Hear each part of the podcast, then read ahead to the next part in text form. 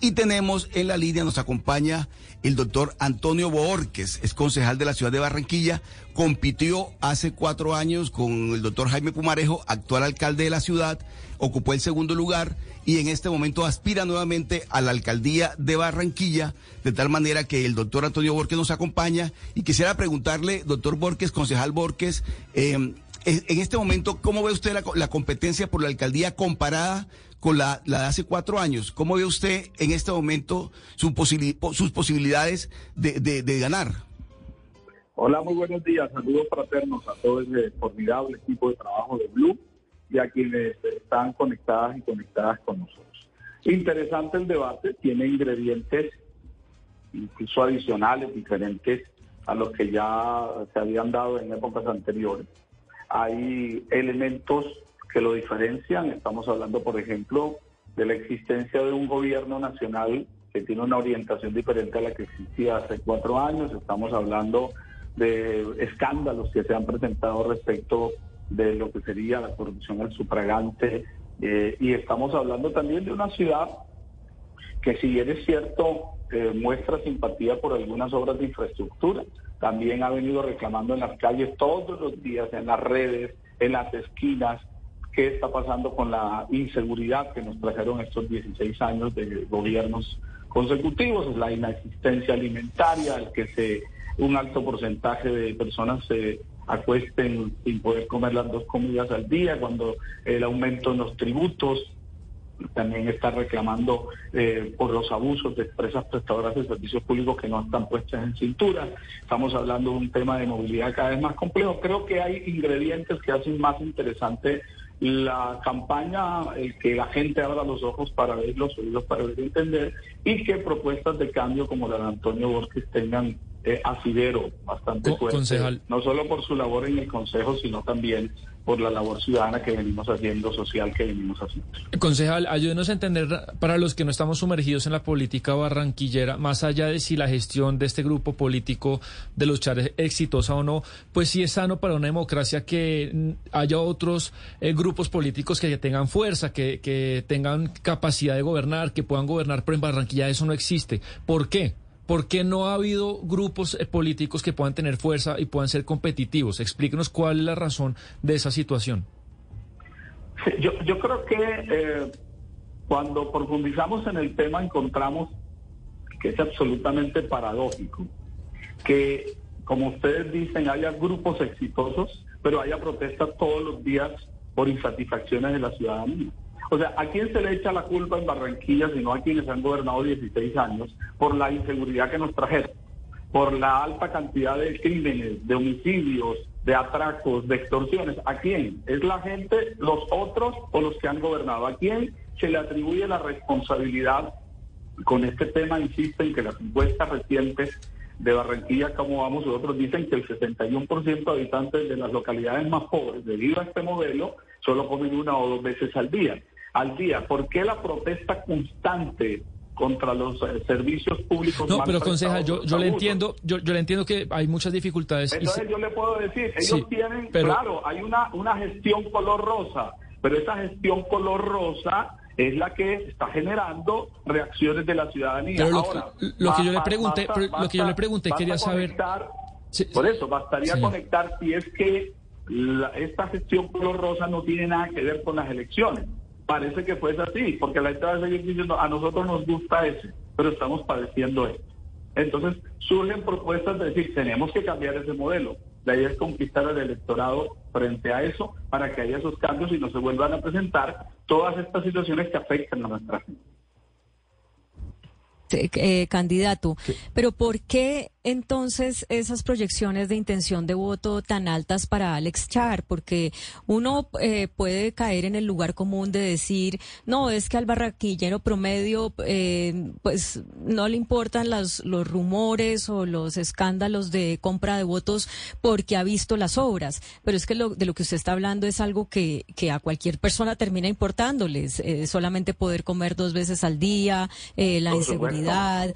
Eh, o, la, o, los problemas de, movilidad. Pero eso parece que tampoco le importa a la gente a juzgar por la intención de voto. ¿Cómo se explica eso? yo, yo, cuando estoy en este punto confieso tengo como un déjà. O sea, es como una historia que se repite en estos 16 años de manera constante. En las elecciones todo el mundo en una emoción, con algunas encuestas, etcétera, pero la cruda realidad de la ciudad son que no está vista desde el ángulo desde quien no tiene la misma visión que el gobernante o quienes han gobernado 16 años. No más ayer visité otra vez a las personas a las que se les cayeron 2.000 casas en la zona más pobre del suroccidente, que no ha habido ninguna inversión allí en estos años. Y se le cayeron hace más de un año. Entonces les decíamos, mire, se metieron otra vez unos 6 mil millones al malecón y qué bonito, pero no le han metido estas casas. Entonces la gente dice, ¿cómo cambiamos esto? Yo le dije, para eso están las elecciones. Pues eh, tenemos como eso, es una ciudad que tiene hoy una emoción por las encuestas, un sector de la sociedad que tiene emoción por las encuestas, pero que todos los días, insisto, está ahí protestando, molesta, padeciendo. Ahí está, está viviendo la inseguridad, la inseguridad, incluyendo la alimentaria. Entonces eso es como una cosa contradictoria, paradójica, en que las elecciones pareciera no tuvieran que ver con esto. Pero la cruda realidad de Barranquilla es si es esa, aunque tenga algunas obras de infraestructura bonitas a las que no se puede acceder tan fácilmente. Pero en Barranquilla la gente todos los días se expresa, molesta por lo que le está pasando. Vaya a ver si se pudiera conectar esa cruda realidad y la molestia con el tema electoral y las encuestas. Pareciera que no, pareciera que algunos tuviesen intereses en que no, y está pasando, porque posiblemente sigan sucediéndose algunas encuestas. Bueno, ahí vi una que con 395 personas ya decía que se arrasaba un modelo que está en crisis, un modelo que no ha generado el progreso social como corresponde, unos gobernantes que son responsables por acción o omisión de todo lo que le está pasando a la ciudad, que no es un invento nuestro, es el dolor de la gente que uno parece, que uno, que uno ve que padece todos los días y se quejan por eso.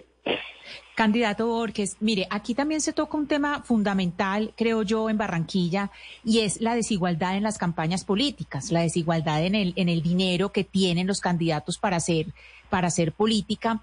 Y le quiero preguntar una cosa, porque la Casa Char, pues, es política, es, es, digamos, un clan político, pero también son un poder económico y también son el Junior, también son un equipo de fútbol, el, equipo de fútbol del corazón de Barranquilla que muchas personas aman en, en toda Colombia.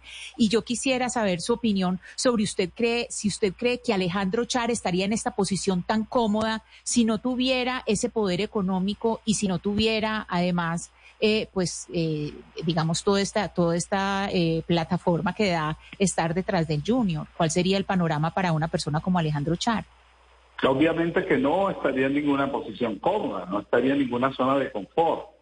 Lo que pasa es que, por ejemplo, cuando estos son elementos que distraen a la gente, una gente que está buscando soluciones, está buscando resolver sus problemas, está buscando salidas a esa presión en la que se encuentran, y si hay una muy buena suma de dinero. Es que estamos hablando incluso de plata pública.